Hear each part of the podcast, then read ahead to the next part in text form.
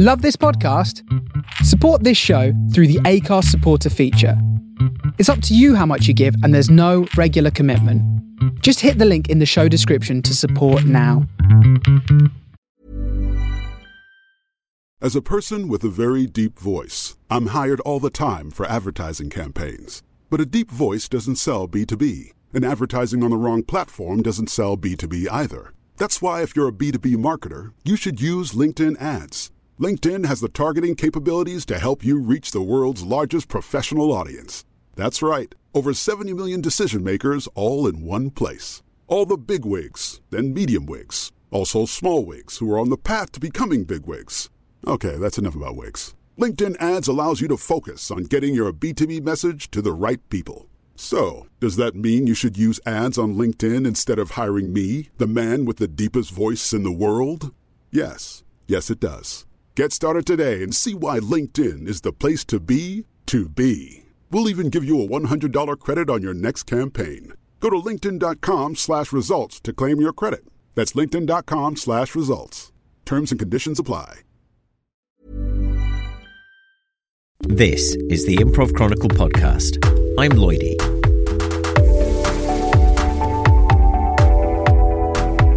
It's Tuesday, 28th January 2020. Jams. They're an improv institution. A jam is an event where anyone can put their name in the hat in order to play an improv scene in front of an audience. And jam nights are every bit as popular as they used to be, with new ones popping up all over the world. As improv grows, so do jam nights. It's as if an improv jam is part of the fabric of the art form. Why is that? And what makes a good jam night? I jumped on a train to Leicester in the UK, where a new night, the Tiny Jam, has recently started up, run by Leicester group Tiny Stories. After Leicester, our next stop will be Market Harbour. Just coming into Leicester now.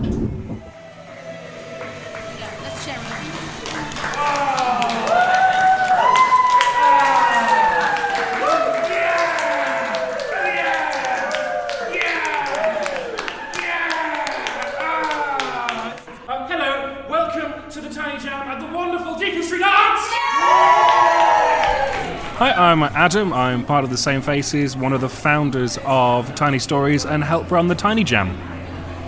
Now, why do we need jams in improv? We need jams and improv because, well, taking our case in Tiny Stories, for six months we existed without a home. So we, we are based in Leicester, we've got people all over the place, performers all over the place. So we spent six months on tour, going from jam to jam, so Leeds, Nottingham, Sheffield, down to Cambridge, we ended up in London in a jam as well. And on the performer side of things, it is wonderful to get to play in all these different locations and different audiences. You get to play with other improv groups and watch so many other improv groups. But as a a community or someone watching it, it's great to get other groups in. So in Leicester, we have uh, a few like groups that are in Leicester, but we very, very rarely, apart from for like festivals or the odd thing here and there, get other groups to come in. So it was great the week to see to watch people who've never seen like OK Stop before, who came to our last jam. They tore the house down because there's nothing like that in the East Midlands the way they perform, and it's good to get as much different types and styles of improv as possible interacting. Now, there are other art forms that also talk about community, certainly, and that have similar type of things, but it seems to be one of those things that is stressed more in improv than other art forms. What do you think causes that? unlike anything else I've ever done, so whether it be acting or I did stand up for a brief bit, that was fun. Um, unlike anything like that, I've never felt that love from the audience and the performers wanting you to succeed. No one watches you at improv and goes, "Oh, I hope they mess this scene up. That'll be fun." Because it's not. It's not enjoyable to watch. But everyone wants you to do your best, whether it's you're on the same bill as another group and you've gone on the their turn. You're like, God, I want to see you do your best possible show. And you compare that to stand-up, where you can get some vindictive voices who are like, I'm on before, I'm on after him. I hope he bombs, so that I'll look better. And in theatre, you get it sometimes where um, everyone's sort of fighting for a very limited pool and limited space of funding. Whereas improv, because it's so much more laissez-faire and we kind of do things off our own back because we love it it feels more wholesome and everyone just wants it to be good. Monika Ozdarska is an improviser in Warsaw and has been running a monthly jam there for nearly two years. She has a theory on why jams are so crucial to improv. Uh, I think that this is pretty a human thing because uh, since uh, civilization started, and I, I, am archaeologist, so I went through the ages uh, of uh, history of human beings.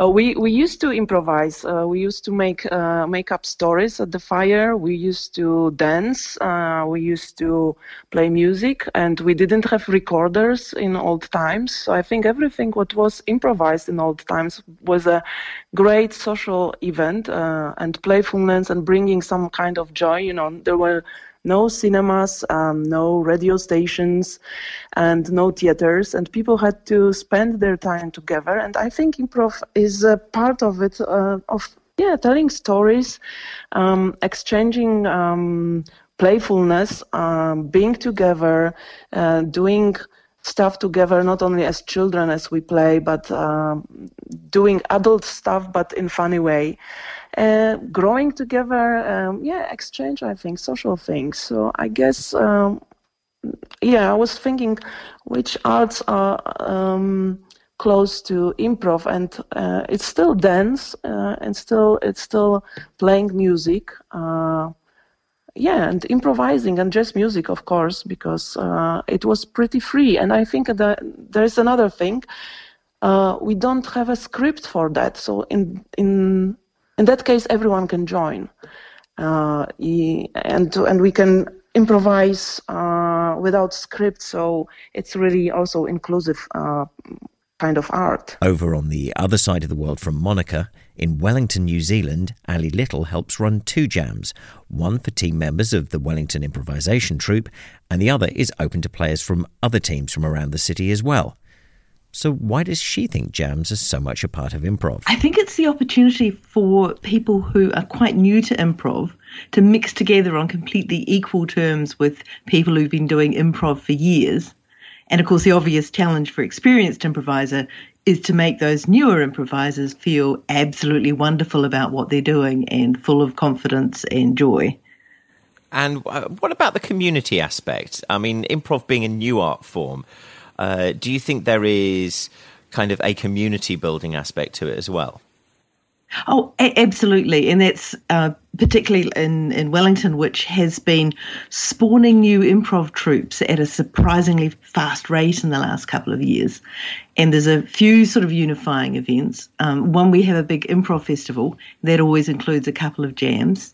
Uh, and also, just in, in general, we we kind of need to support and help each other in our, you know, strange and peculiar hobby. so, for you, what makes a good jam night? Um, gently structured, so kind of starting with some kind of mass warm up and then playing some games that absolutely everyone can join in on. So, some big group games, um, adding some elements of random chance to it. Like uh, we often get people to write their favourite games on a you know piece of paper and pull them out of a hat, uh, and sometimes we'll throw in challenges to people just again just to give that sort of unexpected twist to what's going on. Uh, and then maybe by the end of the evening, um, there might be stuff that maybe some more open scenes that some of the more experienced people can feel like they're really strutting their stuff on stage. So yeah, a mix, a mix of stuff. And what's what's the stuff that gets people coming back again and again? Do you think? Uh, I th- I think it's a a mix of just the chance to play is is a draw card for some people, or even just the thought that even if they don't get up and play this time, they're totally ready to get up and play next time, maybe if they feel up to it. Uh, and um, I don't know. There's just something joyful about improv that it, it's not it's not high pressure improv. There's no prize at the end of it. You're just there to, to play with other people. And you say that um, uh, there has been like a, quite a, an explosion of improv in Wellington. I mean, mm-hmm. for I was suppose for for those of us in say the UK or the US, I would say Wellington is a relatively small city of what about four hundred thousand people, something like that. Um, yeah, they've got sort of a couple of satellite cities, but uh-huh. yeah, basically about that. So, um, uh, would you say the jams have had like in a relatively like ge- like globally wide, I suppose it's a smaller city. Would you say having jams has helped spring up other teams in in, in Wellington? Uh, it's more the other way around. The the other teams have um, sort of peeled off the existing groups to do specific areas. Like we've got a couple of um, Chicago style improv troupes that have formed, for example. Uh-huh. Uh, and so we're not necessarily all playing together anymore the way we used to. So a jam, it's more bringing us back together again. Ah, so it's a unifying factor within the scene. Um, a, a, little bit. I mean, it's not. We haven't done a lot of those jams yet this year. We we sort of lost our. Uh, we had an improv theatre space for one glorious year, uh, and then that had to close for problems with the building. Uh, so it got a bit harder last year to, to have those jams. But when we do have them, yeah, it's it's a bringing people together thing. Back to Adam in Leicester. What does he think makes a good jam night? I think first you need you need an audience who are willing to accept what a jam is. So the way, the way at least we do it is we have two we have a house team on, a guest in, and then we spend about two thirds, a third of the night uh, getting the audience up to play silly games and short form games. If they want to do scenes, they can do. And so they are, if they want, experiencing improv in a safe environment where we've got performers who are there kind of holding their hands through the games and guiding them through scenes.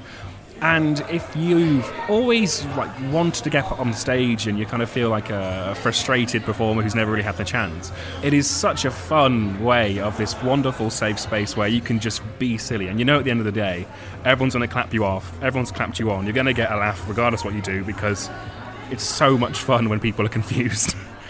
and that's what I love about jams is that there is no when the audience gets up, there's no judgment, there's no second thoughts.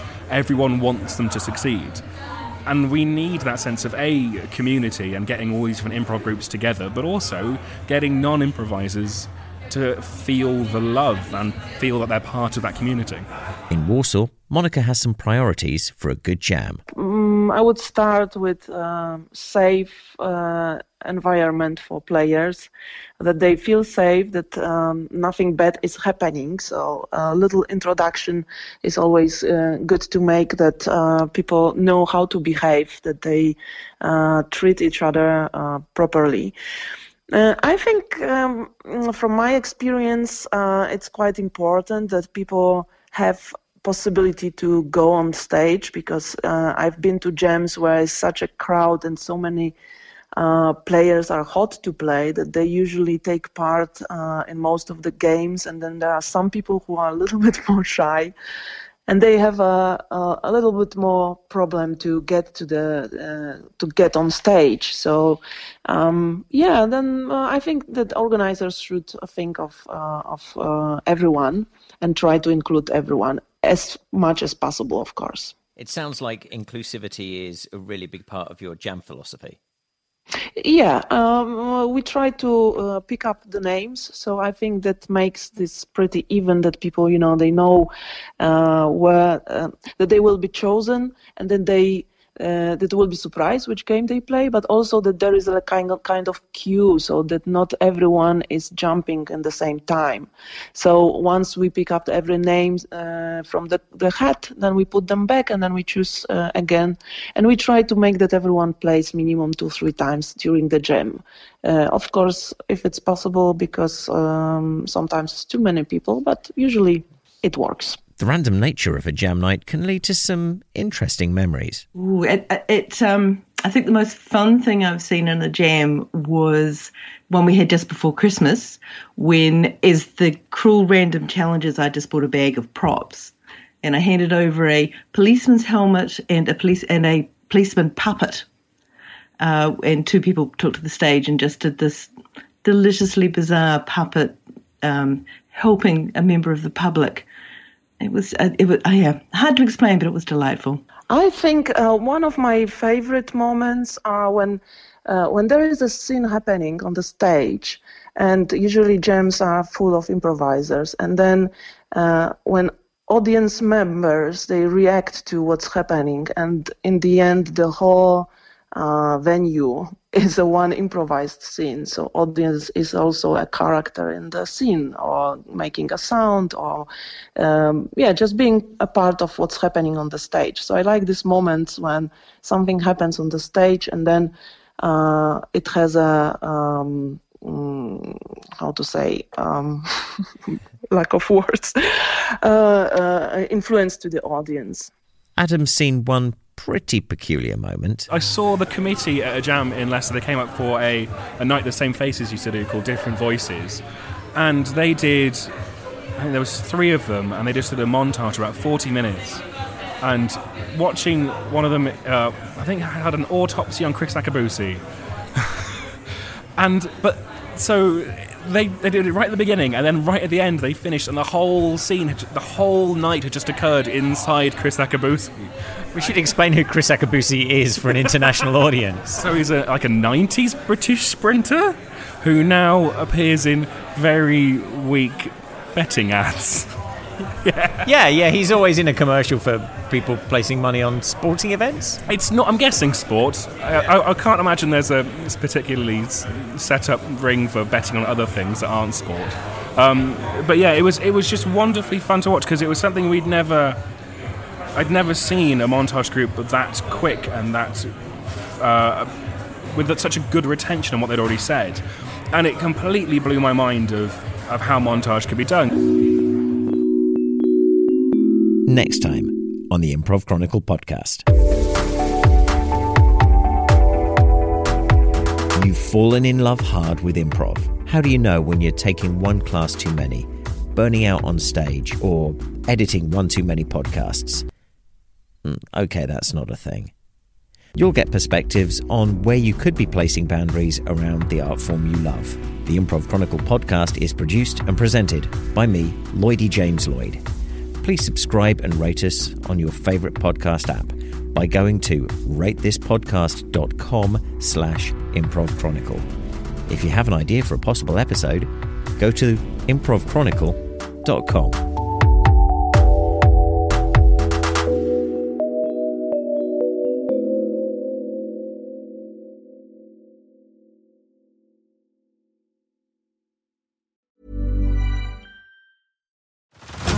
Head over to Hulu this March, where our new shows and movies will keep you streaming all month long. Catch the acclaimed movie All of Us Strangers, starring Paul Mescal and Andrew Scott. Stream the new Hulu original limited series We Were the Lucky Ones with Joey King and Logan Lerman. And don't forget about Grey's Anatomy. Every Grey's episode ever is now streaming on Hulu. So, what are you waiting for?